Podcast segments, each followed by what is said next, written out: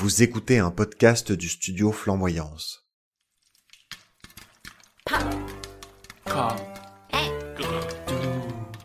Salut les loulous et bienvenue à l'épisode numéro 8 de notre super podcast Popcorn aigre doux. Bonjour tout le monde. Pour rappel, le principe de l'émission, c'est que nous sommes deux amis dans deux villes différentes où nous comparons deux films que nous trouvons intéressants sur un sujet commun. Moi, c'est Louis. Et moi, c'est Michel. Alors, euh, qu'est-ce qu'on boit, Michel, ce matin?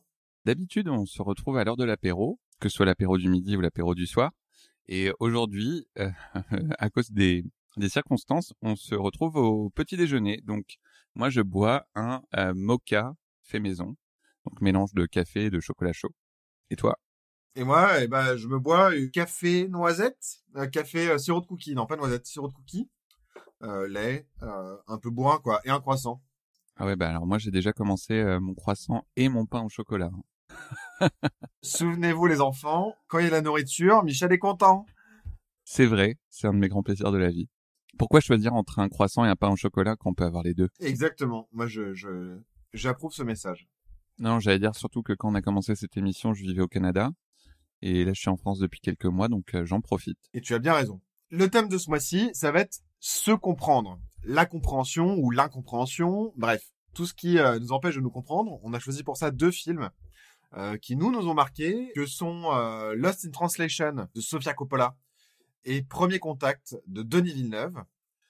Alors, alerte divulgachage, on va parler en long, en large et en travers des films, du début à la fin, de tout, de l'analyse, de ce qu'a pensé le réalisateur. Donc, si vous n'avez pas vu les films, c'est pas grave, ça ne vous empêchera pas de profiter de l'épisode, mais par contre, on vous recommande quand même de les regarder, d'autant plus que là, ce sont des films qui, nous, on a apprécié, je pense. Oui, oui, oui, non, franchement, si vous n'avez pas eu euh, la chance de voir ces films, on vous encourage de les regarder. Dans tous les cas, que ce soit avant ou après l'épisode, et euh, on, on va un peu plus euh, plonger dans le sujet après. Est-ce que tu veux commencer à présenter euh, Lost in Translation? Allez, c'est un film dont tout le monde me parle depuis super longtemps. C'est le deuxième film de Sofia Coppola, après Virgin Suicides.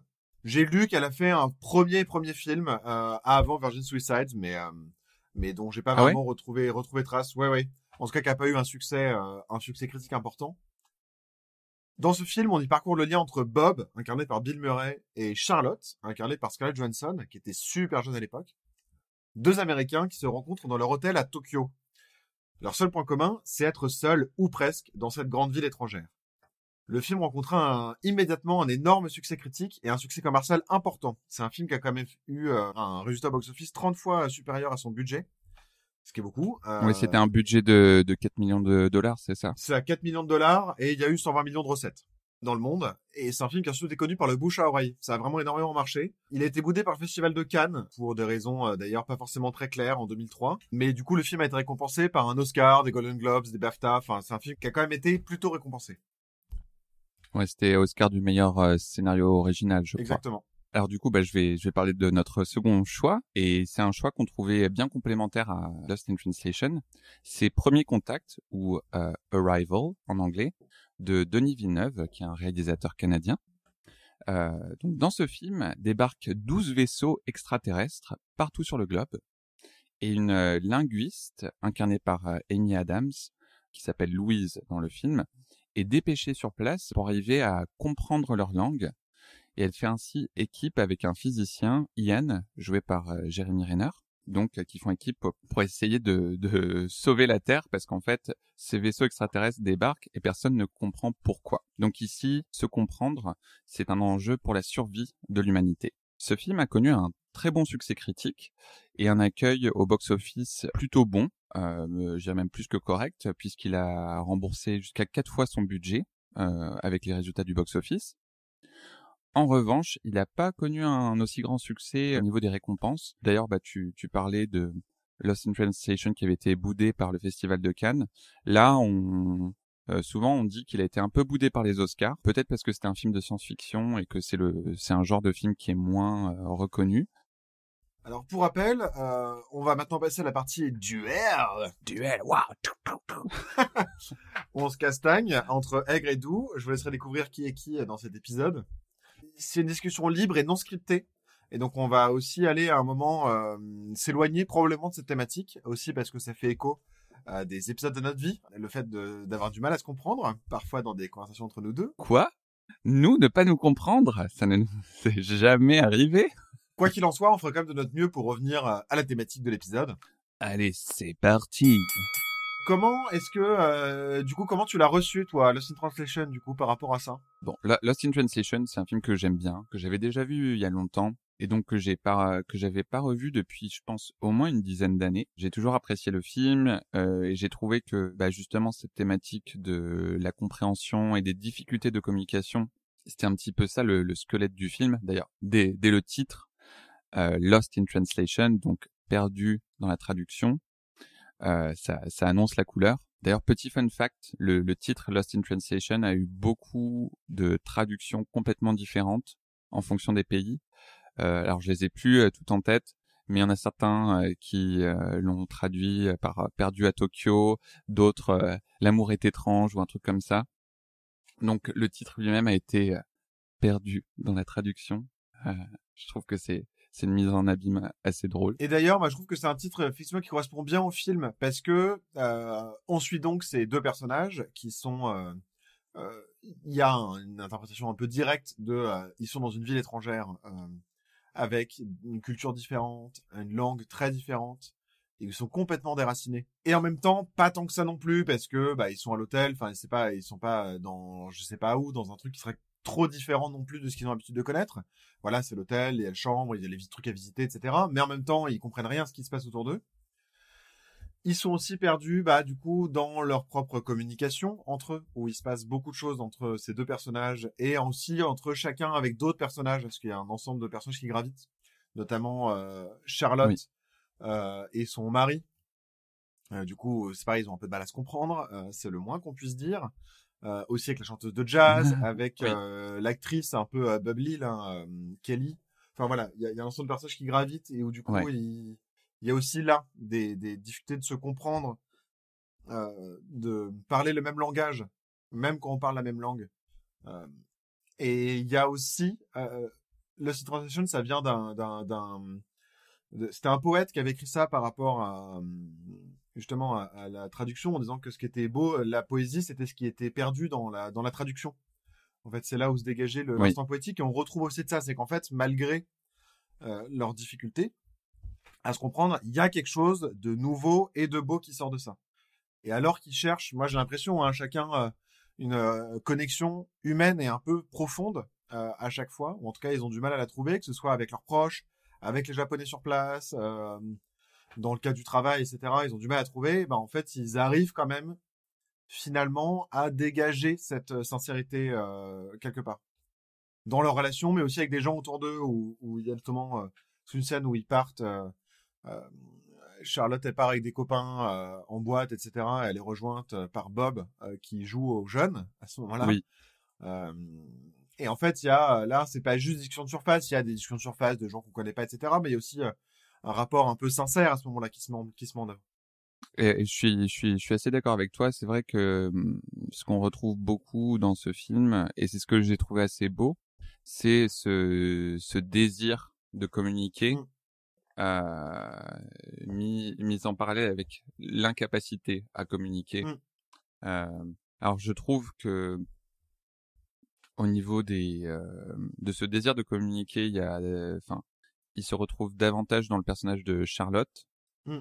euh, qui, euh, tu vois qu'elle a une certaine curiosité, tu vois même quand elle s'ennuie, elle essaie de se balader un peu à Tokyo et un peu de s'intéresser à ce qui se passe dans cette ville, même si euh, elle, elle, reste complètement perdue. Alors que chez Bob, donc joué par Bill Murray, lui dès le début ça le saoule d'être là. Oui. Il a juste envie que ça se passe.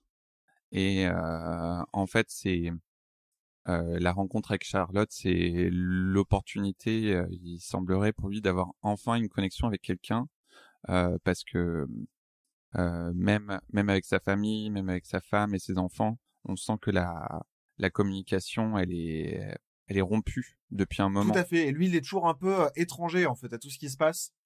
Il essaye parfois, mais sans non plus grande conviction, et du coup, ça marche pas non plus, quoi.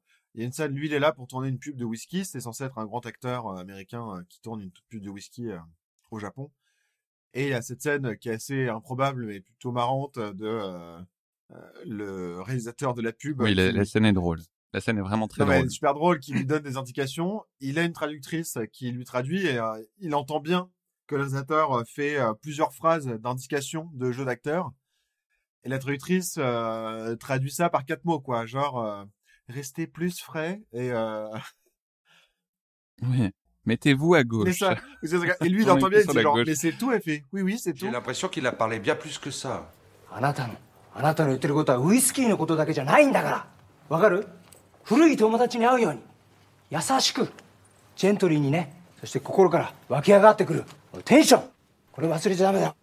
Comme un vieil ami, et vous tournez caméra. Et en fait, il essaye vaguement de se dire, bon, il y a quelque chose derrière, mais en même temps, il essaye pas non plus vraiment, quoi, de s'investir dans, dans, dans, dans cette publicité, quoi.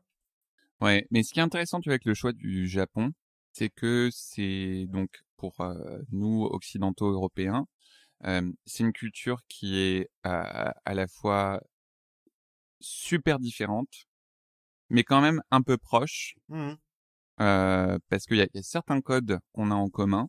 Parce qu'on les a un peu colonisés quand même de force euh, après la Seconde Guerre mondiale. Oui, non, non, mais c'est ça. Euh, bah, surtout à, à- à cause de, de, de la pop culture américaine et enfin et voilà. Oui, et puis surtout à cause quand même la seconde... les États-Unis ont écrit la Constitution japonaise et je veux dire les les les, les Japon n'a pas d'armée, c'est l'armée américaine qui est l'armée japonaise.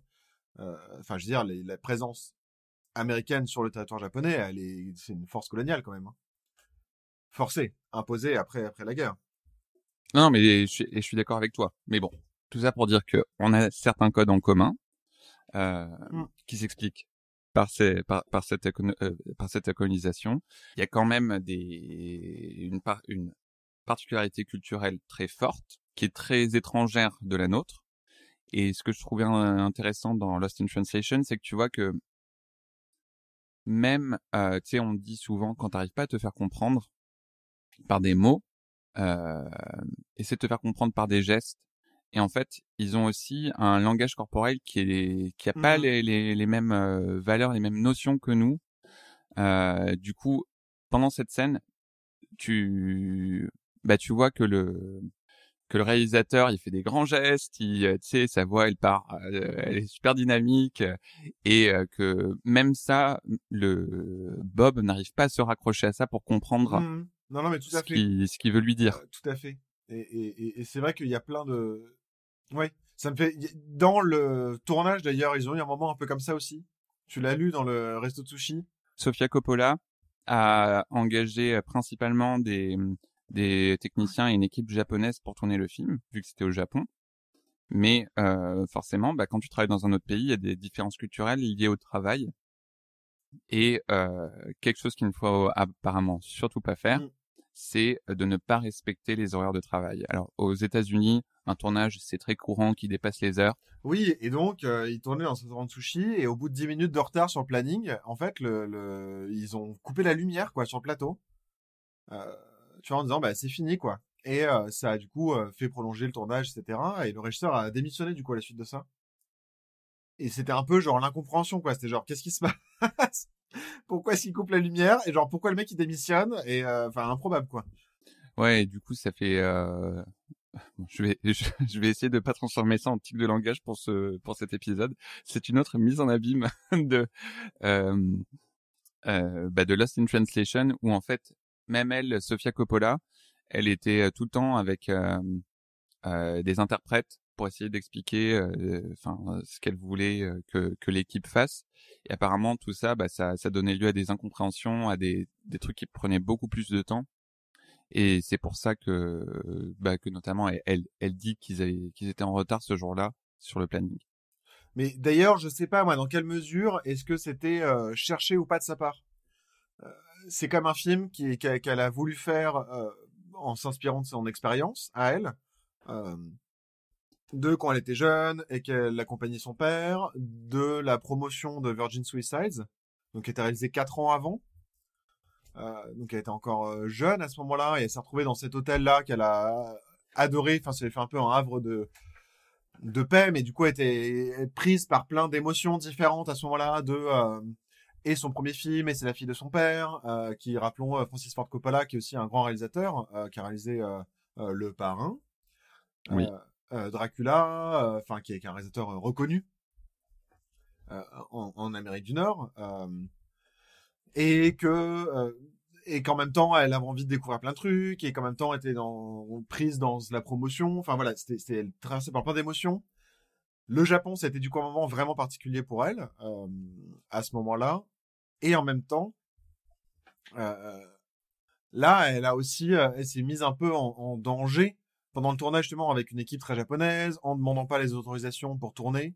Ah non mais la folie d'aller faire des tournages euh, dans des lieux publics au Japon sans demander euh, l'autorisation de tournage et du coup ils étaient avec une équipe réduite où euh, ils essayaient d'être tout le temps en mouvement juste pour pas se faire repérer. le stress quoi. Non, non, mais tout à fait. Ils sont planqués dans un Starbucks pour euh, pour filmer depuis le Starbucks du coup euh, Shibuya Crossing. euh. Enfin, c'était euh, et, du coup, je me dis, il y a aussi un moment où elle a cherché aussi à mettre en place ce, ce cet équilibre précaire parce que ça générait quelque chose aussi. Enfin, je me je me demande quoi. C'est possible. Après, je sais pas si c'était euh, peut-être que c'était lié aussi au financement, parce que je crois que le, elle s'était trouvé des distributeurs euh, japonais pour financer le film, donc peut-être que c'était une des conditions. Mais euh, je, je pense qu'il y a dû aussi avoir un choix au moins euh, semi-conscient de sa part euh, de, enfin, de faire ça quoi. Enfin, tu vois, il y a un moment où, je veux dire, on a travaillé, nous. Alors, c'est pas dans, le cinéma, mais dans le spectacle vivant, où tu demandes, euh, en fait, tu demandes les autorisations, quoi. Et si tu fais pas, tu sais que tu t'exposes à un risque, et parfois, ça peut être générateur de quelque chose. Bah, j'ai déjà vu comme ça des spectacles euh, où on demande pas l'autorisation, et justement pour que ça génère un truc aussi, une rencontre avec le public, quelque chose de très spontané, etc. mais en prenant le risque. Là, je me demande si- s'il y avait pas de ça aussi, quoi. Ouais, c'est possible. Franchement, c'est possible. Et, et alors que euh, je pensais ça, mais du coup, le premier contact est vraiment différent dans son approche de la compréhension ou de l'incompréhension? Ah oui, com- complètement différent. Même s'il y a des, il y a des, il y a des points de, il y a des points de contact entre ces Mm. deux films. Euh, là, c'est, c'est vraiment, euh, je veux dire, un autre niveau, un autre degré de, d'incompréhension. Même si on, explore aussi les difficultés de communication, par exemple, entre euh, deux spécialistes de domaines très différents, euh, Mhm. notamment la linguiste euh, Louise et euh, le, le physicien euh, Ian, où en fait tu vois qu'ils ont ils ont été formés, ils ont grandi dans des euh, systèmes de valeurs un peu différents Mm. Et euh, c'est un peu la, la lutte, euh, je vais dire schématique entre les littéraires et les scientifiques Hmm. euh, où chacun euh, essaie de dire ah non, ce qui est à l'origine vraiment de, de l'humanité, c'est le langage, et l'autre qui dit non, ce sont les mathématiques et la science. Le langage est la fondation de la civilisation. C'est le ciment qui permet à un peuple de rester uni. C'est la première arme utilisée lors d'un conflit. Ben, C'est magnifique, même si c'est faux. C'est faux. La pierre angulaire de la civilisation, ce n'est pas le langage, c'est la science. Euh, et aussi, tu, tu vois ça après entre les, les civils et les militaires. Enfin, Tout à fait. Et aussi entre les différents pays dans ces vaisseaux extraterrestres. Donc il y a 12 vaisseaux qui débarquent sans d'ailleurs vraiment euh, euh, compréhension. On ne sait pas trop pourquoi est-ce qu'ils sont arrivés à cet endroit-là. C'est parfois à côté de grandes villes, parfois dans des plaines, un peu partout dans le monde. Il y en a plusieurs en Afrique, il y en a deux en Russie, euh, il y en a en Amérique du Nord, en Amérique du Sud, à peu près partout sur le globe, en Australie, etc. En, en, en, en- au Royaume-Uni. Et dans ces vaisseaux, il y a des créatures extraterrestres.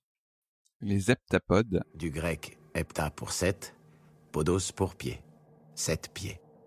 Heptapode. Imaginez un peu Kong et Kodos dans Les Simpsons. Euh, c'est à peu près ça. Quoi? Kong et Kodo Tu vois Ko- Kong et Kodos dans Les Simpsons, là, les deux extraterrestres euh, Ah oui, oui, oui, oui, oui, oui, les extraterrestres un des peu Simpsons. poulpe, là. Ils ressemblent vachement à ça, je trouve.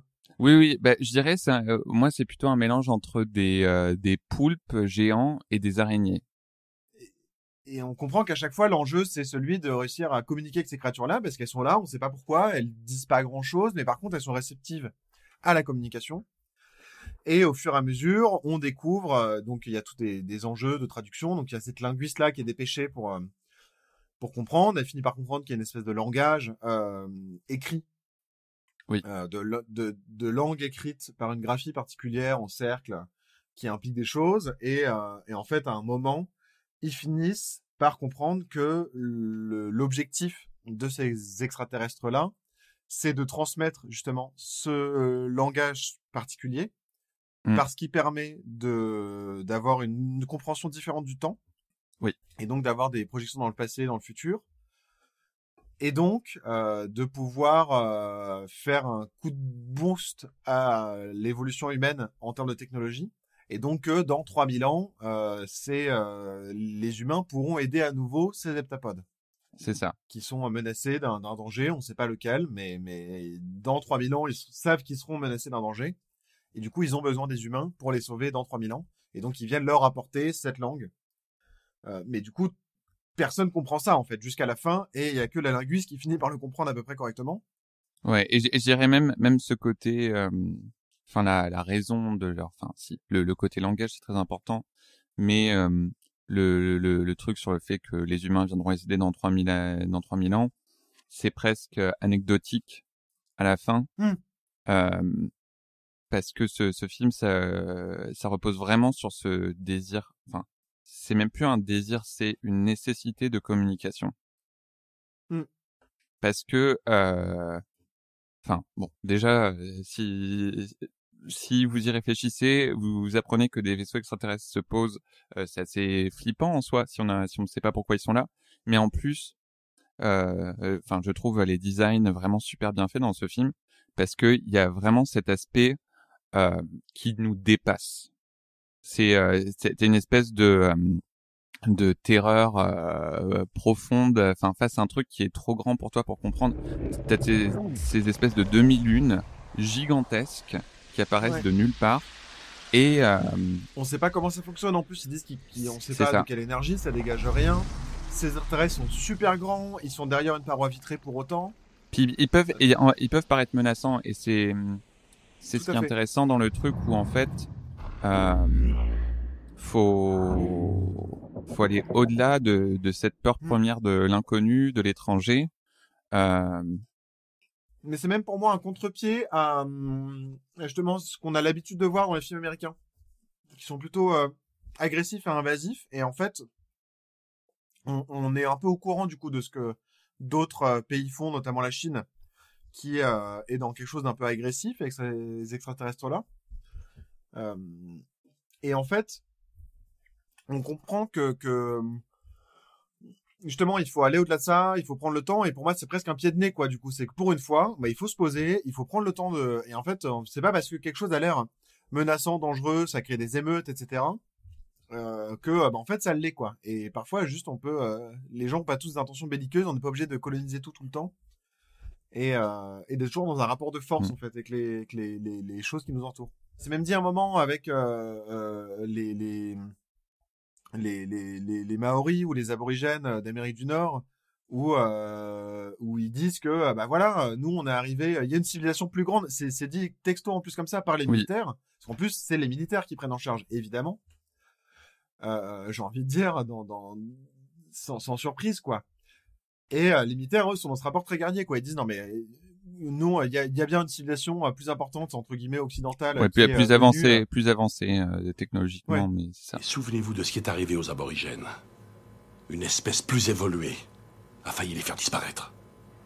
tu vois, et qui est venu, et en gros, ils ont euh, défoncé tout le monde, donc là, il se passe la même chose. Et, en fait, euh, la linguiste est là, non, mais en fait, on n'est pas du tout dans ce rapport-là, quoi. Mais je suis d'abord là pour comprendre, et ensuite, on voit ce qui se passe, quoi.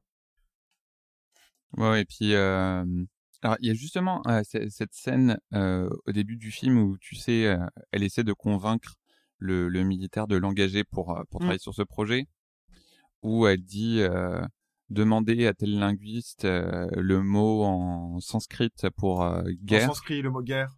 et que en fait ça peut être compris soit comme une dispute, soit comme un désir pour plus de vaches. Prétend que ça veut dire dispute. Quelle est votre version Le désir d'avoir plus de vaches.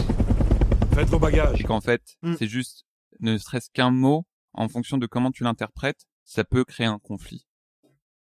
Tout à fait. Et d'ailleurs, quel l'outil de communication, il y a tout un enjeu aussi, euh, où ils comprennent que les Chinois aussi sont dans un rapport guerrier, ils interprètent le, ce que racontent les extraterrestres comme quelque chose de guerrier, Mm. parce qu'ils utilisent le mahjong pour communiquer. Donc ça donne des résultats très rapides.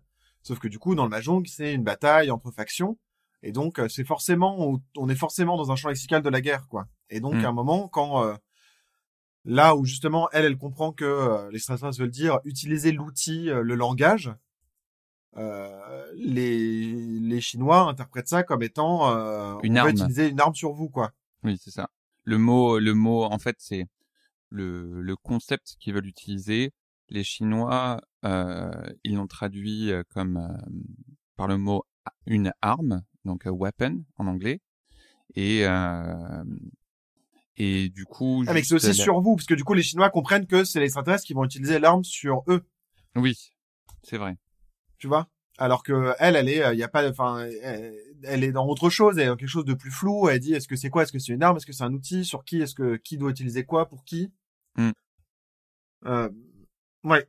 Et le film aussi se joue de nous par rapport justement à la compréhension parce que on mélange des choses vu qu'il y a tout cet enjeu de de- d'histoire du temps qui se courbe. Oui. on mélange dedans des passages qu'on pense être des passages du passé du personnage. Et qui en fait sont des passages de son futur. Et ça on le comprend un moment dans le film où la bascule s'opère. Oui, c'est ça.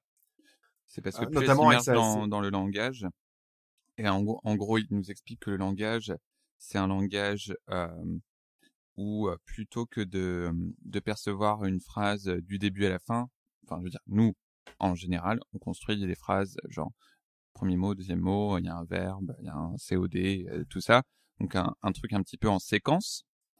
Que eux, les extraterrestres, leur langage, c'est plutôt ils vont exprimer le concept dans sa totalité d'un coup et euh, que eux ils perçoivent pas vraiment le, le, le concept de début et de fin parce que euh, pour eux c'est un c'est un ensemble déjà et donc ils perçoivent le temps comme ça ils perçoivent ils, perçoivent en même temps le passé le présent le futur et que elle plus elle s'immerge dans ce langage plus elle commence aussi à du coup avoir des comme des souvenirs du futur et elle utilise Mm. ce, ce futur pour euh, bah, pour justement empêcher euh, un début de, de conflit avec les extraterrestres. Mais nous, on met du temps à le comprendre. Et ça aussi, c'est intéressant parce qu'on le Mm. film commence notamment sur euh, la fille de cette professeure-là qui meurt d'un cancer. Ouais. Euh, et, et jeune. Et, euh, et en fait, on pense que c'est un élément constitutif du personnage tout au long du film, que elle a une fille qui est décédée d'un cancer. Et en fait, soudainement, on, on, on, on comprend qu'en fait, c'est pas ça. Et qu'elle a pas d'enfant et que c'est un enfant qu'elle va avoir plus tard. Et euh, qui va souffrir de ça. Et, et, et ça inverse complètement. Et même, du coup, ça se joue aussi du spectateur. Euh, qui Oui. croit comprendre le personnage, qui croit comprendre ses intentions, qui croit comprendre pourquoi est-ce qu'elle est Mossad, etc. Et en fait, à un moment, on rebascule complètement dans autre chose en disant, Ah, mais en fait, pas du tout, quoi. Ouais. Et euh, là où je trouve, alors moi, Arrival, c'est un film que j'aime euh, que j'aime beaucoup, que j'ai beaucoup aimé revoir. Je trouve qu'il y a vraiment tellement de niveaux dans lesquels tu peux un petit peu te, te plonger dans ce film. Et euh, du coup, à partir du moment où elle se, enfin, elle se souvient de cet enfant qu'elle aura dans le futur, euh, euh, qui sera malade, c'est euh, bah il y, y a déjà l'aspect de genre si tu connaissais le futur et que tu savais que le futur avait une fin un peu malheureuse, est-ce que euh, est-ce que tu ferais le choix quand même de prendre la même route si tu savais qu'il y aurait quand même des beaux moments entre les deux? Ou est-ce que tu tu préférerais euh, juste la la voie de aucune sou- le, moins de souffrance possible quitte à vivre une vie à plus terme? Donc il y a un peu euh, il y a un peu ça. Et de l'autre côté c'est aussi tous les tous les non-dits. Parce que euh, c'est non seulement ce, ce truc de communication c'est euh, ça repose sur ce qu'on veut dire mais aussi ce qu'on choisit de ne pas dire et euh, elle elle se retrouve dans un conflit un peu euh, je pense éthique parce que en gros Bon, de toute façon, on a fait le, po- le spoiler alert, donc euh, j'espère que vous avez vu ce film avant. Mais à la fin, on comprend que, l'enfant qu'elle va avoir, elle va l'avoir avec ce physicien avec lequel elle travaille. Donc c'est aussi une histoire d'amour qui débute et euh, et que ce physicien va finir par la quitter parce que euh, elle savait euh, que, que leur fille allait mourir avant même la, la naissance de leur fille. Et lui n'arrive pas à accepter cette information. Hmm. Et euh, elle lui pose même le, la question à la fin si tu savais que, euh, euh, enfin, je sais plus comment elle le dit. Euh, genre, si tu savais que ça, ça, pas ça se termine mal, mais est-ce que tu ferais quand même les mêmes choix? Non, c'est non. Si tu savais ce qui allait se passer, est-ce que tu ferais quand même les, les mêmes choix? Un truc comme ça. En gros, elle lui demande un peu l'autorisation de, de lui mentir, juste pour euh, leur Mm. permettre de vivre leur histoire d'amour. Oui, et d'avoir cet enfant. Ouais. Et j'ai pas, je trouve ça beau et profond. Tout à fait. Non, non, c'est c'est c'est très très beau. Euh, mais c'est un film qui est intéressant, alors qui explore un peu de manière euh, brutale un, un, concept, une théorie euh, linguistique qui s'appelle la théorie de Sapir-Whorf. D'ailleurs, injustement nommé Sapir-Whorf, car, en tout cas d'après ce que j'ai lu, aucun des, de ces deux linguistes n'ont vraiment, enfin, ils ont, ils ont commencé à présenter des aspects de cette théorie, mais ils n'ont pas été vraiment ceux qui ont dit c'est comme ça que ça se passe. Bah donc, cette, théorie de Sapir-Whorf, c'est l'idée selon laquelle le langage influence tes, fonctions cognitives, donc ta façon de penser, ta façon de voir le monde. Donc, en fonction du langage que tu as, tu as des façons, enfin complètement différentes de voir et d'appréhender le monde. C'est ça? Et donc, dans ce film, c'est ce qu'on explore parce que elle, en apprenant le langage des extraterrestres, d'un coup, elle arrive, enfin, elle développe des super pouvoirs où elle peut voir dans le futur.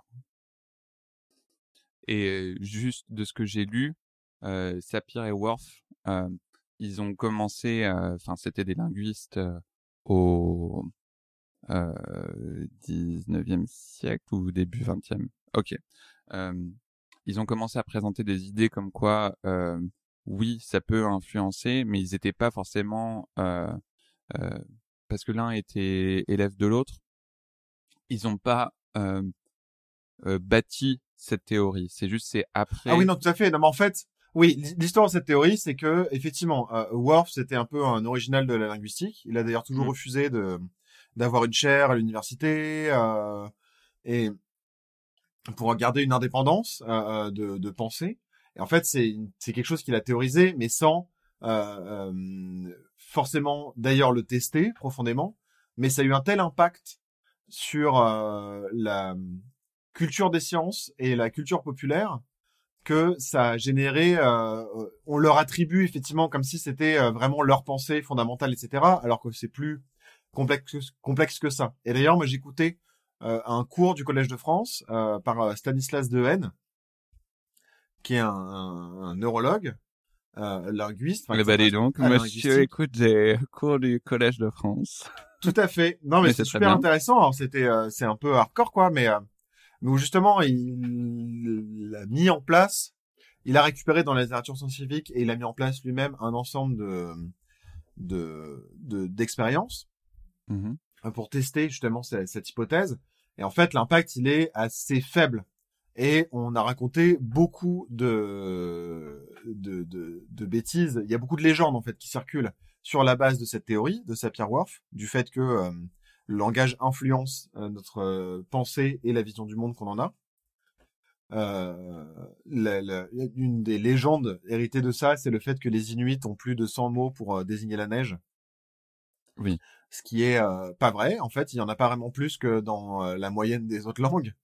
Euh, mais du coup, en disant oui, mais regardez, ils distinguent euh, tout un tas de types de neige, etc. Alors déjà en français aussi, on a beaucoup de mots différents pour désigner la neige, juste ils font pas partie du langage courant. Mais euh, dès que quelqu'un bosse à la montagne, il connaît euh, au moins 25 mots pour désigner la neige entre la poudreuse, les congères, je sais pas, tout un tas de, je les connais pas très bien, mais la soupe, etc. euh. Et en fait, les, les, les impacts, ils sont plus anodins que ça. Et il y a aussi une deuxième difficulté, c'est que c'est très difficile dans ces expérimentations-là, dans ces expériences, de distinguer ce qui relève de la langage, du langage et ce, ce qui relève de la culture. Euh, parce que les deux sont très très liés. Euh, et donc du coup, est-ce que c'est les choses qui relèvent de faits culturels? Est-ce que du coup ce sont des, des, des, des, des faits sociaux, culturels, auquel cas euh, Mm. on peut s'en extraire ou on peut euh, être euh, euh, différent, déconstruire, etc. Ou est-ce que c'est des choses qui sont vraiment liées au langage en tant que tel? Et, euh, et c'était très intéressant, euh, je vous le conseille. Et du coup, moi, j'ai appris plein de trucs sur plein de langues, des langues où, par exemple, il n'y a pas de, il y a que euh, trois nombres. Il y a euh, rien, un peu, beaucoup. Et, euh, et en fait, c'est avec ces trois nombres-là, il n'empêche qu'on peut complètement conceptualiser l'ensemble des mathématiques abstraites euh, euh, telles qu'on les a et qu'en fait, on peut tout à fait s'approprier des concepts Oui. et que c'est pas gênant. Et ce qui est plutôt rassurant aussi, je trouve, euh, c'est, ça veut dire que on peut, euh, il n'y a pas de barrière fondamentale à une langue en fait. Euh, c'est pas Oui, parce que t'es oui. pas t'as pas grandi avec euh, cette langue-là que tu peux pas euh, y accéder euh, et que ça peut pas. euh, euh, y a, y a- cognitivement, il n'y a pas besoin de s'être développé avec cette langue-là pour pouvoir y accéder un jour dans le futur. Et je trouve ça plutôt rassurant. Ouais, ouais, ouais. ouais. Euh, ouais, bah, moi, en tout, en tout cas, ce que, ce que j'avais lu, c'est qu'aujourd'hui, euh, le, le consensus chez les linguistes, c'est que euh, les, euh, cette, cette théorie de Sapir-Whorf, en fait, elle est, elle est acceptée dans une version un peu plus allégée de dire, oui, c'est Mm. vrai. Euh, selon le langage, enfin, le langage peut influencer un peu tes pensées, mais de façon plus anecdo- anecdotique. Mais comme tu dis, qu'il y a aussi ce, ce, cette vision un peu universaliste que même si on n'a pas exactement les mêmes mots, parce que c'est vrai, il y a des, il y a des langues qui ont des, des mots qui n'existent pas dans d'autres langues Mhm. pour désigner certains concepts, mais qu'en fait, vu que l'expérience du langage humain, elle est un peu universelle, euh, on peut réussir à, à exprimer ce qu'on veut dire en utilisant ne serait-ce que plus de mots dans cette autre langue euh, pour décrire ce, ce qu'on ce qu'on souhaite dire. Mais euh, après c'est c'est c'est c'est c'est quand même intéressant. Mais bon, en tout cas pour revenir à Arrival, euh, le le film utilise un petit peu ce concept et le pousse vraiment dans son extrême. Euh, et même j'ai vu qu'il y a une linguiste euh, qui disait oui c'est n'importe quoi, euh, c'est on, on sort du domaine du plausible. En même temps, jusqu'ici il n'y a pas euh, il y a pas 12 euh, vaisseaux En même, extraterrestres. en même temps, on sort du domaine du plausible. Il y a des vaisseaux extraterrestres reptapodes qui débarquent. Voilà. Quoi. Donc c'est un film. Euh, c'est d'ailleurs un film tiré d'une nouvelle. Euh, Mm. Alors c'est The Story of Your Life, je crois. euh, Ouais. et L'histoire de ta vie en français. l'écrivain, apparemment, c'était vraiment a fait un gros travail de recherche en linguistique pendant plusieurs années avant de d'écrire ce livre. Et, euh, et le livre est un petit peu différent. Euh, c'est vraiment plus orienté sur la sur la communication avec les extraterrestres. Il les voit jamais en face. Enfin, c'est euh, et en, et à la fin, les extra les extraterrestres repartent sans expliquer pourquoi ils sont venus. Euh, et je pense que c'est aussi davantage orienté sur la question autour du euh, si tu connais l'avenir, est-ce que est-ce que tu as du- Mm. un libre arbitre? Mais euh, après, j'ai j'ai lu que bah, ils se ils sont quand même beaucoup pour le film appuyés sur des experts scientifiques et des consultants pour s'assurer que le fait. truc soit le plus crédible possible. Et euh, même si euh, c'est ce, ce côté un peu surnaturel du langage, euh, forcément ça, ça appartient au domaine de la fiction, que euh, toutes les techniques que euh, Louise utilise, enfin et surtout le- la méthodologie qu'elle utilise pour essayer de Ouais. comprendre ce langage, euh, c'était assez euh, proche de la réalité. euh, des, des Mais, ce qui est presque étonnant, moi, ça, ça m'a fait plaisir quand j'ai vu ce film au cinéma parce que je me suis dit, enfin, il y a un, peu un vrai film où tu vois des scientifiques opérer dans leur domaine de recherche pour de vrai. C'est un peu dans la même manière que ça se passe de la vie. Moi, c'est des trucs que je revoyais, enfin, quand on la voit avec plein de bouquins, enfin, en train de parcourir le truc et dire, je sais pas, mais je vais chercher ça. Et qu'elle se met à ouvrir des livres, à regarder des pages euh, Wikipédia, enfin, j'exagère, mais sur son ordi et des Oui. analyses, etc ça me rappelait moi la fac d'histoire ou des choses comme ça où en fait les gens ils travaillent comme ça quoi. Les, les chercheurs c'est ça leur boulot. Euh, et c'est pas un truc je sais pas comme on fantasme parfois euh, où ils sont en blouse blanche dans un laboratoire à, à faire des trucs euh, spiraloïdes ou je sais pas quoi euh, c'est Et puis c'est vraiment un truc euh, collaboratif parce que Mm. euh, comme comme tu disais tout à l'heure, il y a aussi ce travail entre les pays où euh, Mm. bah t'as différentes équipes scientifiques de de bah, de tous les pays où il y a des extraterrestres qui essaient de travailler ensemble et euh, où à partir du moment où le truc part un peu en cacahuète, euh, il y a le Japon et la Russie, je crois, qui se déconnectent. Et euh, du coup, euh, par un effet de domino, tous les autres pays se déconnectent. Et euh, c'est là où tu te dis que vraiment les, les choses risquent d'a- d'aller mal. Parce que s'il y a plus de communication, euh, c'est là qu'il enfin, il y a, il y a de plus en plus de possibilités qu'il y en ait un qui, qui décide de faire une action qui aura des conséquences désastreuses. Tout à fait. Et ils peuvent plus autant avancer dans euh, leur euh, dans leur compréhension. Mais euh, non, franchement, c'est c'est un c'est un beau film pour ça. Alors, pour revenir à Lost in Translation, tu vois, tout à l'heure je disais il y a ce désir de communication, mais euh, je trouve qu'il y a aussi un côté de euh, recherche de la communication facile. Euh, C'est-à-dire? c'est-à-dire que, euh, alors autant le personnage de Bob et Charlotte euh, développe quelque chose d'un petit peu plus profond, mais sinon, euh, c'est que je trouve que Bob, encore plus que Charlotte, mais Bob et Charlotte font pas énormément d'efforts pour euh, se faire comprendre au Japon. Ils font pas énormément d'efforts pour comprendre les Japonais. Euh, ça, je sais pas si ça les saoule ou si ça les dépasse parce qu'ils sont perdus. Euh, Il y a des critiques, par exemple, qui ont dit, enfin, je sais pas si c'est assumé, mais il y a des critiques qui ont dit, qu'on reprochait justement ça, en disant que ça a montré euh, bah, une vision qu'en fait était assez, euh, euh, comment on appelle ça, euh, consommatrice. Oui. Plutôt que humaine dans l'approche euh, de la rencontre. Alors, on consomme quoi, et on est là, on veut, on veut pas chercher à comprendre, on veut pouvoir avoir accès facilement à des tout un tas de trucs. Et en fait, euh, euh, ce même critique-là disait que ce serait gênant si c'était pas aussi vrai. Euh, et qu'en Oui. fait, apparemment, euh, dans les années 90 et au début des années 2000, je sais pas si c'est le cas aujourd'hui, mais euh, en fait, il y a plein de touristes américains, c'était comme ça, en fait, leur rapport au Japon, quoi. C'est-à-dire qu'ils y allaient, ils euh, visitaient des trucs un peu sympas, des temples, mais ils cherchaient pas à comprendre, et ils allaient au resto en, en mangeant, et puis après, ils revenaient à l'hôtel, et puis ils passaient leur soirée à l'hôtel en écoutant du jazz, quoi. Ouais, bah c'est, enfin, je veux dire, c'est un peu le, le, cliché du touriste américain, ou parfois du touriste français dans, dans une autre forme. le touriste français ramène plus sa gueule en fait.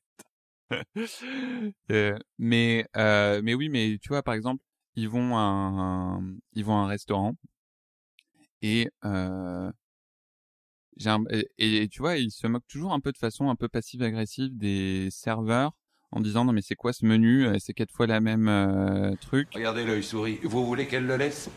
C'est leur plat favori, l'orteil noir. Et euh, il y a, tu vois, ils cherchent pas à aller plus loin.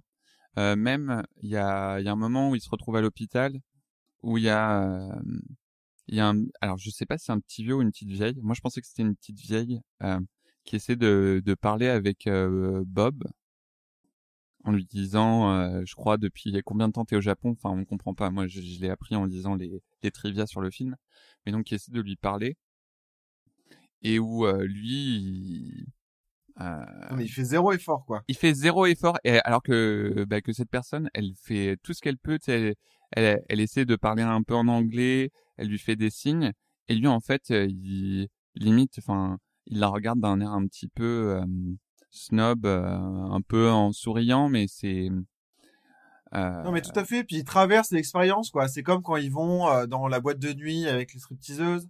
Mm. Puis après, ils vont dans une autre boîte de nuit, à un concert, et puis après, il y a le karaoké, et c'est toujours, ils traversent, quoi. Ils traversent, ils s'attachent à rien. C'est comme aussi, je trouve qu'ils sont très euh, méchants avec, euh, le film est plutôt méchant avec euh, euh, Kelly, l'actrice un peu euh, bubbly. euh, totalement bah Euh, on se fout euh, trop de sa bon, gueule où elle passe trop beau pour la pour la blonde euh, complètement écervelée euh, qui qui raconte que de la merde Vous savez, on aime autant la cuisine mexicaine, vous voyez, et le yoga et le karaté. Et du coup, on fait aussi passer les japonais pour des amateurs de ce genre de personnages. Enfin, c'est euh, et comme si eux, effectivement, étaient euh, un peu au-dessus de tout ça, quoi, qui comprenaient mieux les choses ou. Et, et je trouve que le seul moment où tu as l'impression qu'il y a une connivence entre le personnage de Bob, Charlotte et le monde japonais, c'est le moment où ils sortent avec les potes de Charlotte, mais où du coup ils Tout se fait. retrouvent dans un dans un milieu où ce sont des artistes où en gros ce sont des gens un peu comme eux. Mmh. Et euh, du coup, je je sais pas si c'est un message euh, conscient ou inconscient du film, mais je trouve qu'il y a tout cet aspect du genre tu peux euh, tu peux vraiment réussir à communiquer qu'avec les gens qui te ressemblent euh, pas pas forcément physiquement mais au moins euh, il y a qu'entre en gros il y a Mhm. qu'entre artistes qu'on peut se comprendre euh, ou euh, il y a qu'entre euh, euh, bah, personnes privilégiées qu'on peut se comprendre et euh, ou même à ce moment-là enfin euh, moi ça m'a fait rire hein, mais euh, t'as euh, le personnage de Bob qui se retrouve à parler avec un japonais qui lui parle en français Il est allemand, mais il habite euh, en, en France. Ah, je vois.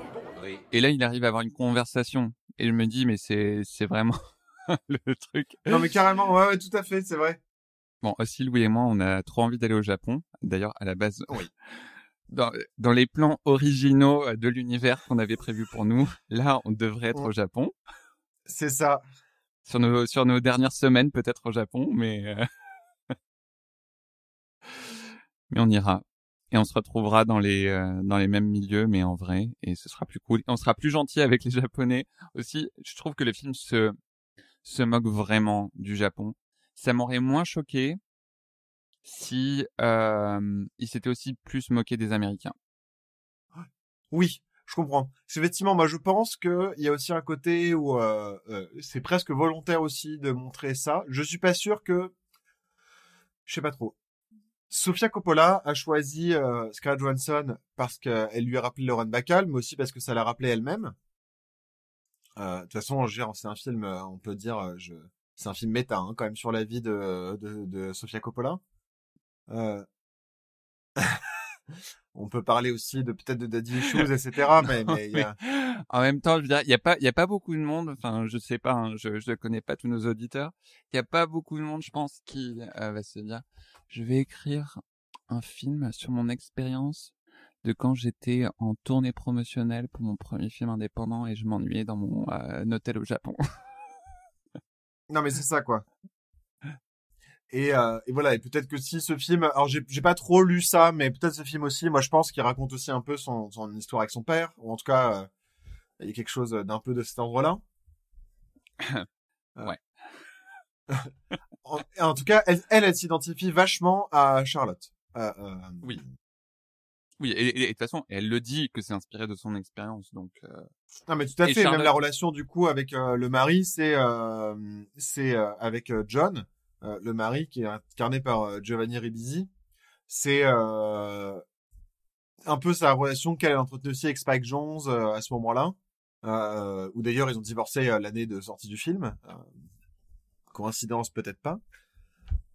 What? Non, non, et, et du coup, effectivement, je trouve qu'il y a un côté un peu... Bah voilà, un peu... Bah moi aussi, en fait, j'y vais, je traverse les choses, et en fait, c'est pas grave, quoi. Et du coup, je me moque. En fait, elle est... euh, le personnage de Bob et de, et de Charlotte sont pas vraiment moqués, quoi. Non. Et aussi, je pense, euh, voilà, pour revenir à ce que tu disais des des touristes américains, mais je pense que c'est pas juste les Américains. Je pense c'est vraiment ça ça répond euh, à la perception qu'ont les occidentaux de ce que c'est d'avoir une expérience au Japon. Elle va dans un temple, elle voit euh, des japonaises qui euh, euh, mettre des fleurs ensemble, euh, enfin tu sais pour que ce soit joli. euh. De l'Ikebana, ça s'appelle. Elle, euh, elle se balade dans la ville avec toutes les lumières et en même temps, euh, je dis pas, j'y suis pas allé. J'aurais peut-être euh, cette expérience, j'aurais peut-être une, une expérience. Non, mais il y a vraiment une expérience de touriste. Après, je veux dire, nous, quand on ira, on serait des touristes aussi, hein, donc c'est pas, ce serait pas normal qu'on ait une expérience de touriste. Mais je trouve que ça, euh, tu vois, voir ce film, ça, ça répond déjà aux attentes que je m'imagine euh, euh, de ce que euh, aller à Tokyo peut être. Mon père a vécu par exemple au Pakistan il y a 35 ans, enfin mes parents euh, et mes frères. Et, et- par exemple, les Pakistanais aimaient pas trop les touristes américains, justement, il y a tout un ensemble aussi là de, de codes sociaux, culturels d'achat, par exemple, où les achats durent très longtemps, parce qu'en fait, la négociation, c'est aussi un, un, un processus social. C'est-à-dire que le but, c'est pas que d'acheter, c'est Oui. aussi de discuter, d'entretenir du lien, etc. Euh, euh, ça, c'est, ça fait partie du processus d'achat. Et en fait, les Américains étaient réputés pour venir euh, filer, euh, je dis, ils payaient plein tarif les, les tapis, quoi, et ils, ils partaient. Et en fait, ils étaient mal perçus aussi pour ça, parce qu'il y avait vraiment un côté consommation, quoi. Alors que euh, dans et c'est ce qu'on retrouve un peu dans ce film là aussi c'est qu'il y a tout dans dans sensation c'est qu'il y a tout un tas de, choses qui accompagnent euh, les, expériences. Et le but c'est pas juste euh, de boire un verre quoi. C'est aussi que ou d'être dans un resto c'est aussi bah de, de, de, de vivre une expérience d'accompagner quelque chose d'être euh, en présence avec les gens d'avoir un- une relation particulière euh, Ouais. Et euh, la donc la relation qui se développe entre Bob et Charlotte est euh, plutôt touchante. Euh, C'est un, un truc qui pendant je veux dire euh, les 98% du film est euh, une espèce de d'amitié. Alors il y a peut-être un truc un peu romantique, platonique qui qui se développe et c'est assez touchant. En même temps, il faut dire, Charlotte, elle a au moins, euh, la, euh, enfin, ou plutôt Bob a au moins deux fois l'âge de Charlotte. Oui. Et euh, d'autant plus quand tu prends en compte que Scarlett Johansson n'avait que 17 ans lorsqu'elle a tourné ce film et qu'elle joue déjà un personnage plus vieux. Ouais. Euh, alors que Bill Murray, il devait être dans sa cinquantaine avancée. Non, non, mais c'est ça. euh, De, de, en termes d'acteur, Bill Murray avait trois fois l'âge de Scarlett Johansson et euh, quasiment. Et euh, en termes de personnage, c'est plutôt deux fois. L'amour n'a pas d'âge tant que la, la personne la plus jeune a plus de 18 ans. est majeur, enfin, ou est majeur dans son pays. Mais, euh, mais bon, du coup, c'est une, je, moi, je trouvais que c'était une relation assez touchante parce qu'il y avait un petit peu ce, bah, ce côté où, euh, aussi avec les non-dits, où c'était beaucoup plus euh, sur la communication corporelle, les regards. Euh, Il y a cette très Mm. belle scène où euh, Scarlett Johansson, elle est avec sa perruque euh, et puis elle pose sa tête sur euh, sur l'épaule de de Bill Murray, enfin de Bob. Ouais. c'est un peu une image d'ailleurs euh, qui est restée de ce film. C'est c'est une très jolie scène. Et ou alors une scène où euh, genre ils, so- ils sont tous les deux couchés l'un l'un à côté de l'autre dans un lit, mais plus parce qu'ils n'arrivent pas à dormir. Il se passe rien entre eux, mais il y a il y a Bob qui, euh, à un moment, dans un, dans un geste presque inconscient, qui caresse, euh, mais très légèrement le, pied de, de Charlotte. Il y a quelque chose de, de tendre comme ça. Et, euh, et bon, ils sont censés être de passage dans Tokyo, et il y a un moment où Bob, bah, il doit rentrer chez lui. Et, et ils ont du mal à se dire au revoir. Et tu sens tu sens qu'il y a un petit flirt qui se qui se met en place et c'est mignon c'est touchant. Mais là où pour moi ça a été gâché c'est justement la dernière scène où il lui court après et il finit par l'embrasser.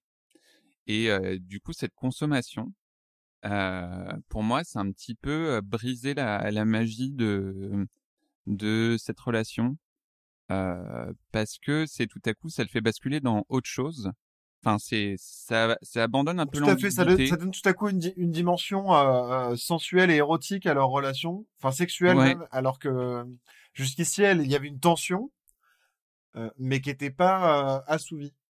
Et ce qui est un peu, euh, ce qui est un peu étrange, alors il y a, y a, y a ce, ce- cette scène, euh, du coup, ça c'est précédé de ce très beau moment où il lui murmure quelque chose à l'oreille et on ne sait pas ce qu'il lui dit.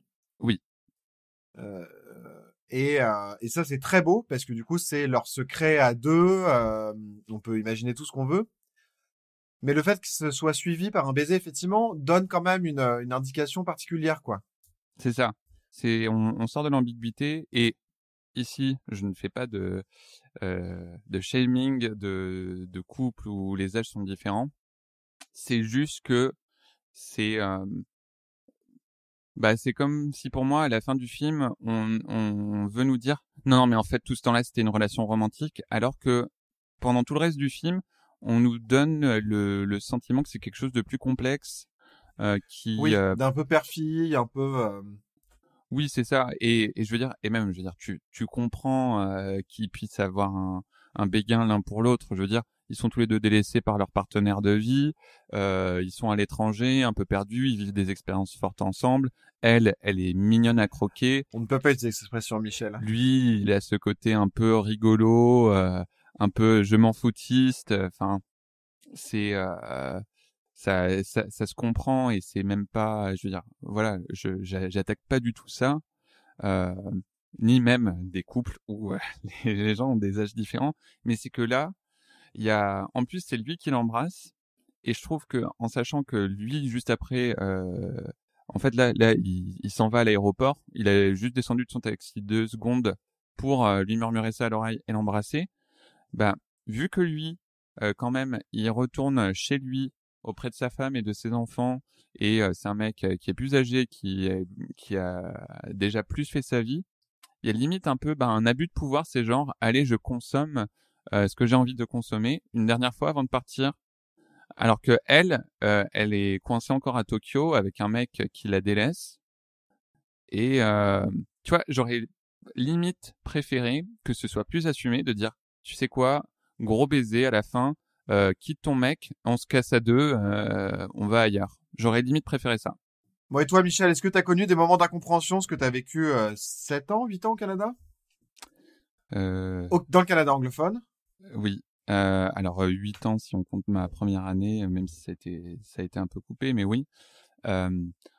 non, pas du tout. Tout s'est toujours très bien passé et je me suis toujours bien fait comprendre. ah bah oui, non mais forcément, je veux dire, n'importe qui. Déjà, quand tu es touriste à l'étranger, il y a forcément des, des situations où euh, tu te retrouves à, à dire n'importe quoi dans la langue ou des, des, situations un peu cocasses. Mais bon, oui, en y vivant.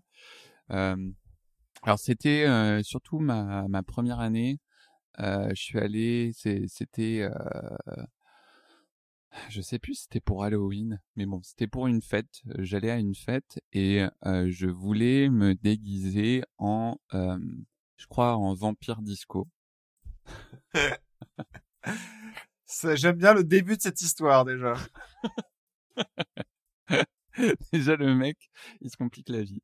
Donc je voulais me déguiser en vampire disco et euh, donc je me cherchais une chemise brillante, une chemise scintillante à l'époque, j'avais encore euh, du mal à distinguer certains items de vêtements en anglais. Et donc, euh, le mot en anglais pour une chemise, c'est a shirt. Mais dans ma tête, ce n'était pas ça. C'était a skirt. Donc, je suis allé au magasin de, de vêtements vintage et euh, je, je, cherchais, mais c'est un magasin de vintage immense. C'est à Kensington Market. Je sais pas si tu te souviens, Louis mais euh, c'est un endroit où t'as, c'est vraiment assez grand. Et euh, il y a une vendeuse qui vient me voir qui me dit ah est-ce que je peux t'aider? Et euh, je lui fais yes, I want a shiny skirt. Donc ce que je pensais qui était une chemise brillante. Et la fille, elle me fait un petit regard surpris, elle fait ah ok, mais c'est sûr que c'est ça que tu veux Je lui fais oui oui, je veux a shiny skirt you know, quelque chose qui est très brillant, euh, skirt, qui est très brillant. Elle fait, ok, pas de souci. Puis du coup, euh, on part dans le magasin. Puis euh, je vois qu'on passe la, la section des chemises et qu'on se dirige vers les jupes. et euh, je me dis, ok. Et euh, du coup, elle me sort une jupe brillante et elle me fait, c'est ça que tu veux? J'ai fait, no, I want a skirt, a shiny skirt. Donc comme un con, je continue à enfoncer le clou dans mon propre cercueil. Et j'ai fait, no, a, skirt, you know, tu le fermes là autour de du torse. Elle me fait, ah, a shirt.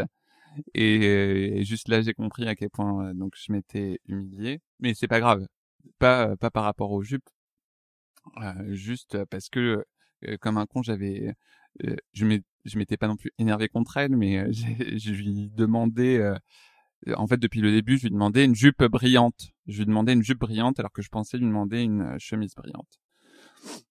et une autre fois, j'ai fait rire des, enfin j'ai fait rire un mec à qui je donnais des cours de français parce que je lui ai dit que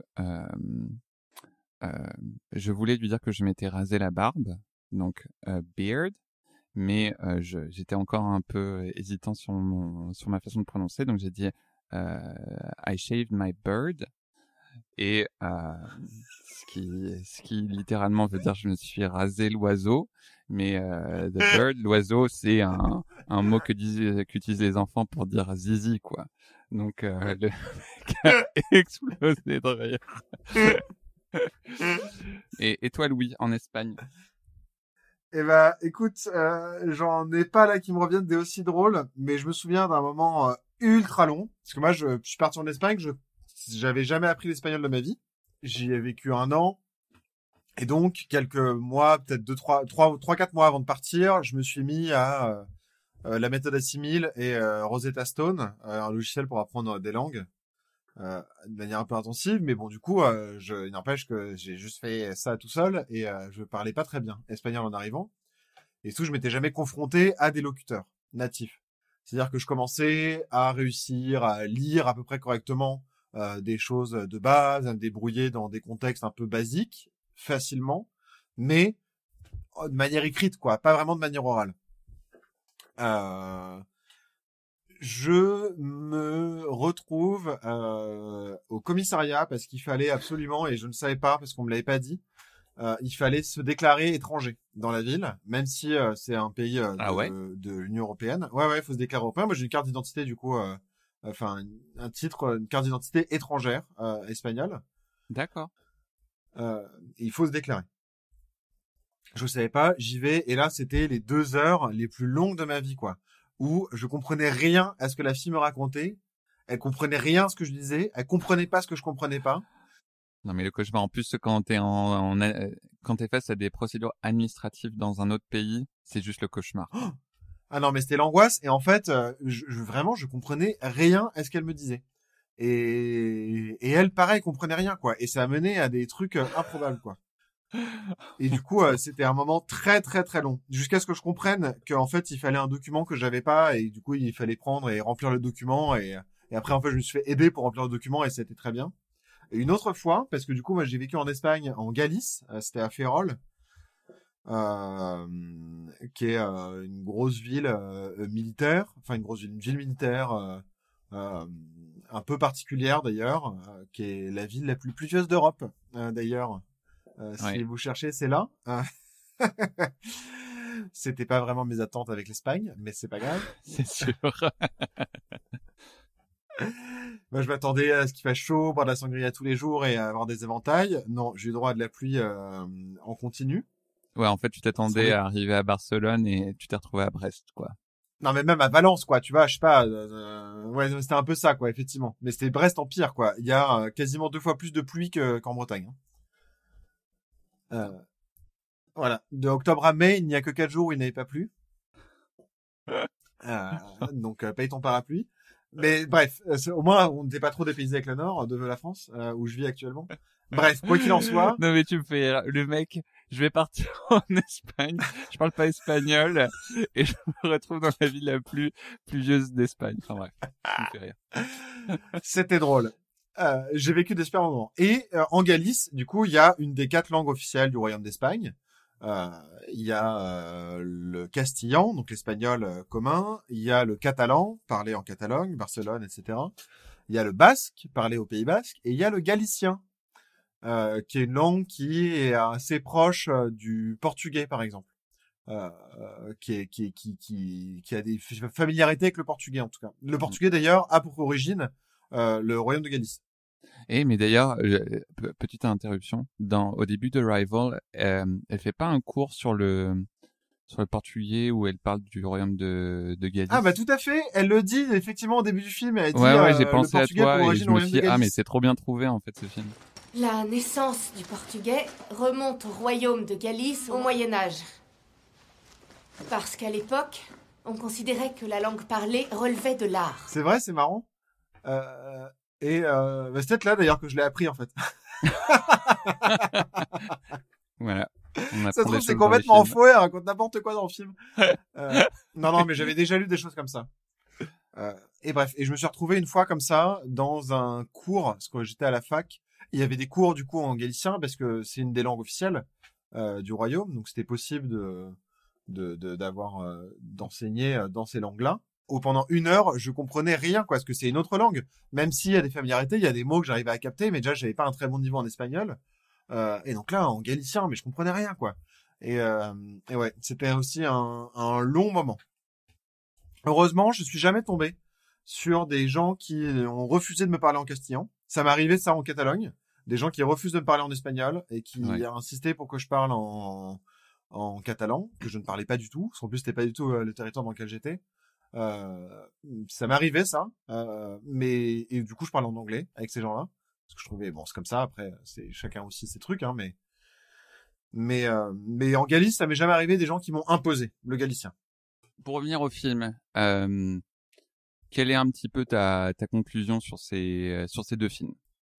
Et ben franchement, Lost in Translation, moi c'est un film comme je disais dans l'intro, on m'en avait beaucoup parlé Tu l'avais déjà vu? Depuis longtemps. Non, je l'ai jamais vu. D'accord. Euh, du coup, j'étais très content de le voir. Euh, c'est un très beau film. Ça m'a encore une fois renouvelé aussi mon, mon désir d'aller au Japon. Euh... Oui. Non, en tout cas, j'étais j'étais content de le voir. Je trouve que c'est cette relation, elle est très fine. Elle résonne aussi. Il y a des choses qui résonnaient chez moi sur le fait notamment de se sentir isolé, incompris. Et il y a des moments dans ma vie où je me suis senti comme ça et du coup ça, ça avait cette, cette résonance là. Euh, et puis ça rappelle aussi, il y a des anecdotes effectivement qui rappelaient les voyages à l'étranger, euh, etc. C'était assez amusant. Euh, Premier contact, bah, c'est un film que j'avais vu au cinéma. J'avais adoré ce film. Déjà, c'est hyper beau, le son est ultra bien. Euh, Oui. D'ailleurs, si, il a gagné un Oscar, je crois, du meilleur euh, mixage son. Non? Peut-être, peut-être, mais en tout cas pour la pour la bande sonore, enfin la bande originale, ils n'ont pas pu concourir aux Oscars parce qu'ils avaient utilisé de la musique euh, préexistante. C'est le, le thème. Non, mais je, mais je, je crois qu'ils ont Richter. le- le- l'Oscar du meilleur mixage son. C'est possible, mais c'est vrai que le son Euh, est super. Ah, le son est vraiment super bien et franchement euh. c'est de la de la bonne science-fiction. Moi j'aime beaucoup le cinéma de Denis Villeneuve. Oui. Euh, en plus il avait voulu faire euh, un aspect un peu, euh, euh, je sais plus l'appeler ça comment. Il a changé de directeur de la photographie euh, par rapport à d'habitude. Oui, un Et truc coup, sale un petit peu. hein, il disait. Ouais, un peu genre de les le- sci-fi. le- Ouais, que, que que le film, enfin que le soit un film de science-fiction qui se passe genre un mardi euh, où il fait dégueulasse, c'était sur la route vers le travail, et que ce Ouais, soit pas ça. genre les super belles lumières qui viennent de partout, que et que du coup soit beaucoup plus ancré dans la réalité. Ouais. Et, et, et, et c'est très réussi. Et il y a beaucoup de bonnes idées, beaucoup d'endroits où justement on est un peu euh, euh, retourné, mis à l'envers, on comprend pas. Il y a vraiment ce enjeu de la compréhension qui est très finement amené par plein d'endroits. Et du coup, moi, ça a bien résonné. Et je trouvais ça vraiment. J'étais très très agréablement surpris en sortant du cinéma de me dire, euh, je l'avais vu avec euh, avec mon futur mari et euh, Oui. et, et, et, et justement de me dire, c'est tu quasiment la première fois. que vous étiez mariés pendant le film. euh, Tu as euh, toi-même eu l'expérience du futur. Ouais, non, non, ouais, c'est ça, genre. non, mais je me suis dit, c'est comme une des premières fois où je vois un vrai processus de recherche en cours et qui ressemble à ce à quoi ça ressemble dans la réalité. À mes, mes moi, mes expériences que j'avais de la recherche quand j'étais à la fac, euh, Mm. euh, où, où je me suis dit, ah, enfin, enfin, on voit ça. Enfin, on voit un film où euh, ça pourrait être super chiant de voir des linguistes bosser sur une langue. Et en fait, c'est non seulement captivant, et en plus, c'est, on retrouve effectivement une espèce de, de fierté, de, de, de qu'est-ce qu'aussi est si intrigant dans la recherche, quoi. Les universitaires, c'est pas tous des gens ennuyeux et, euh, et qui sont là euh, complètement obsédés par leur domaine de recherche euh, nul dans euh, un château pourri au fin fond de, d'une fac. Non. C'est aussi des gens qui bah, sont dans le monde, ont des désirs intenses qui les animent. euh, et, et je trouve ça intéressant aussi d'avoir un film qui soit, euh, qui parle de ça, qui montre ça. Et toi? Alors euh, moi, euh, Lost in Translation, ça a été un, c'est un film que j'ai euh, pris euh, du plaisir à voir euh, la première fois et la deuxième fois, même si bah du coup il s'est écoulé dix ans au moins entre les, deux visionnages et bah, je pense que du coup j'étais plus sensible à ce côté au côté je pense subtil du film euh, que Hmm. j'avais peut-être pas remarqué la première fois, plus sur le, le langage corporel, les ambiances, les euh, ce qui est pas dit, euh, les regards. euh, J'ai trouvé ça assez fin euh, et, euh, et touchant. Euh, après, les, j'ai aussi été agacé pour le coup par le côté on se moque euh, euh, librement des des japonais et de la culture japonaise. Enfin, en- du coup, en Hmm. En en faisant un portrait, un- je pense, assez grossier, caricatural, sans avoir la contrebalance de faire ça pour les, les Américains qui sont dans leur hôtel et qui, qui passent au travers de tout ça, bah, comme tu as dit, avec un peu un esprit de consommation. Euh, Ouais. euh, non, mais tu vois, ne serait-ce que le, le film, le premier plan, qui est très joli, c'est euh, le, le dos et enfin le, le bas du dos de Scarlett Johansson en petite culotte. Du coup, tu vois ses fesses, mais c'est visuellement très joli. Et euh, il y a un côté très graphique, euh, très sensuel, mais quand même, euh, enfin doux. Et euh, par contre, plus tard, ils, ils se baladent à Tokyo, ils vont voir des stripteaseuses japonaises. Et, euh, et là, c'est tout à coup genre la, la nudité super vulgaire. très vulgaire, quoi. Et Ouais, euh, j'ai pas j'ai pas aimé ça. Ou alors tu sais, euh, t'as une escorte japonaise où euh, du coup elle, elle est complètement folle et aussi genre vulgaire dans dans, dans un autre sens. Et Ouais. euh, ça, ça m'a mis un peu. euh, je me suis dit ouais, enfin c'est vraiment euh, genre euh, les Américains qui euh, qui se font un peu leur délire sans avoir aucun recul sur euh, sur eux-mêmes. Après, euh, tu sais ce que je pense du des, des films de Sofia Coppola que j'ai vus euh, où c'est euh, principalement, euh, je dirais, des, des jeunes femmes qui s'ennuient dans la vie euh, jusqu'au point où euh, ça a des conséquences dramatiques. Euh, Enfin, je trouve que c'est un thème qui re- qu'on retrouve beaucoup, euh, que ce soit dans Ouais, ça. Virgin Suicide ou Marie-Antoinette. Euh, même si, et je, je, je dis ça sans dire que c'est une mauvaise chose. Hein. C'est, euh, j'aime Ouais, bien quand même ces films. bien. Mais donc je retrouve ça là-dedans. Mais euh, j'ai quand même trouvé ça touchant et euh, bon et Bill Murray de toute façon il est, toujours super drôle donc euh, j'ai bien aimé. Et Arrival c'est un film que j'ai adoré au cinéma que j'avais revu déjà il y a quelques mois et que j'ai du coup re-revu euh, bah, pour préparer cet épisode et euh, qui euh, me touche beaucoup et me fait réfléchir beaucoup et pour moi c'est c'est là la marque d'un film que que j'ai bien aimé que j'ai trouvé intéressant Euh, c'est un film qui euh, bah, qui continue à te faire euh, réfléchir qui un truc qui te revient même une fois que tu tu as terminé de le voir et c'est un film auquel je repense parfois de temps en temps en me disant ah ce concept là j'aime bien si si je je crée un film un jour j'aimerais bien euh, explorer cette direction ou euh, euh, j'aime bien tu sais ce, ce et j'aime bien ça en fait à plein de niveaux dans ce film que ce soit au niveau science-fiction le je te dis le design des vaisseaux enfin tout la- l'aspect un peu euh, fantastique euh, avec les extraterrestres je trouve ça super en plus la cinématographie je la trouve euh, magnifique euh, Ouais. quand tu sais euh, ce, vaisseau qui est genre euh, super imposant mais en même temps super simpliste euh, tu sais que ce couloir qui monte euh, avec la musique euh, euh, qui est trop bien qui te met trop dans un état enfin j'adore ça. En même temps il y a, y a vraiment une belle histoire humaine aussi bien entre deux deux ou trois individus donc Louise, son futur mec et sa future et leur future fille, mais aussi une histoire humaine vraiment de l'humanité. Euh, et sont, ce sont des thèmes qui me touchent, donc euh, forcément, euh, moi, je suis très bon public pour ces, pour ce genre de, de trucs. Je dirais après, euh, ça m'a un peu saoulé. Enfin, il y, a, y a quand même un aspect un peu américain de genre forcément ceux qui vont être décrits comme enfin les nations qui vont être décrites comme violentes et pas sympas, ça va être les Chinois et les Russes. Euh, alors que les Américains, eux, ils décident de prendre le temps euh, de parler avec les extraterrestres. Ouais, en même temps, c'est presque un concours de hasard, en l'occurrence. Enfin, je, je, je vois, c'est vrai ce que tu dis. Euh, malgré tout, le film est pas non plus euh, sur euh, nous les super américains qui mettons la science au-dessus de tout et qui du coup, euh, t'es quand même dans un contexte militaire. Elle, elle doit se battre beaucoup de fois, euh, quitte à euh, faire un acte de trahison pour euh, pour ça, et elle est plutôt esselée dans euh, par les militaires dans ce truc-là que aider. Oui, oui, et, et je pense pas que le la volonté euh, des scénaristes et réalisateurs c'était de faire un film en mode Americana, genre les Américains sont meilleurs.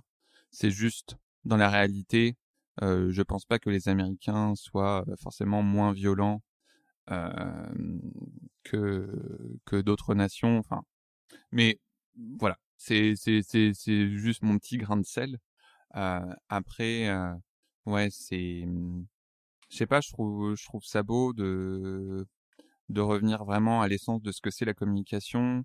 Euh, et comme tu dis, enfin, c'est un film où tu vois vraiment le, le, le processus de linguiste qui essaie de, de construire un truc. Et en fait, c'est un film, je me dis, le, le, le concept du film, il est pas facile à vendre parce que, euh, enfin, ils ont vraiment pas choisi la facilité pour ce film. Carrément. Et euh, c'est, c'est quelque chose que je, que, que, que je reconnais, que j'admire. Enfin, c'est euh, pour un film un peu plus en mode blockbuster. Alors, Denis Villeneuve, c'est un peu le spécialiste des blockbusters avec un style indépendant. Mais bon, pour le coup, euh, j'aime bien ça. Euh, Oui, ouais, et puis c'est et- franchement, enfin, ouais. Pardon, juste je rebondis sur ça, mais moi c'est un truc que j'ai beaucoup entendu sur euh, Christopher Nolan. Christopher Nolan, c'est le blockbuster, il fait des films indépendants avec Inception. Je trouve que c'était complètement faux et insupportable d'entendre ça tout le temps. Oui. bon, en tout cas, mais en tout cas, c'est un, on va dire, c'est vraiment à la- au croisement entre le film indépendant et le blockbuster. Euh, mais pour moi, ça montre bien qu'on peut faire des films grand public intelligents. Hmm. Sans, sans pour autant sacrifier euh, le, la qualité et euh, l'aspect euh, divertissement. Euh, merci d'avoir écouté euh, cet épisode. Oui, merci beaucoup. On espère que vous avez compris ce qu'on a dit, parce que sinon on est mal barré. Ouais. Mettez-nous 5 étoiles et plein de commentaires ambigus et difficiles à comprendre. On sera ravis de les décrypter. Mettez-nous des anecdotes de euh, euh, d'incompréhension dans votre vie, ça nous ferait rire. Ça nous ferait sentir moins seuls. Eh ben, on vous fait de gros bisous. On vous souhaite de bonnes vacances d'été parce qu'on va prendre un petit mois de pause. Et on se retrouve à la rentrée avec euh, de nouveaux films, de nouveaux thèmes et plein de bonnes choses, plein de belles Et choses. plein de bonnes choses. Plein de bonnes choses. Oui, bon, moi j'aime la, la bouffe, donc euh, si tu me dis bon euh, tout de suite, ça, ça fait marcher mon inconscient. Allez, bisous les loulous. Bisous.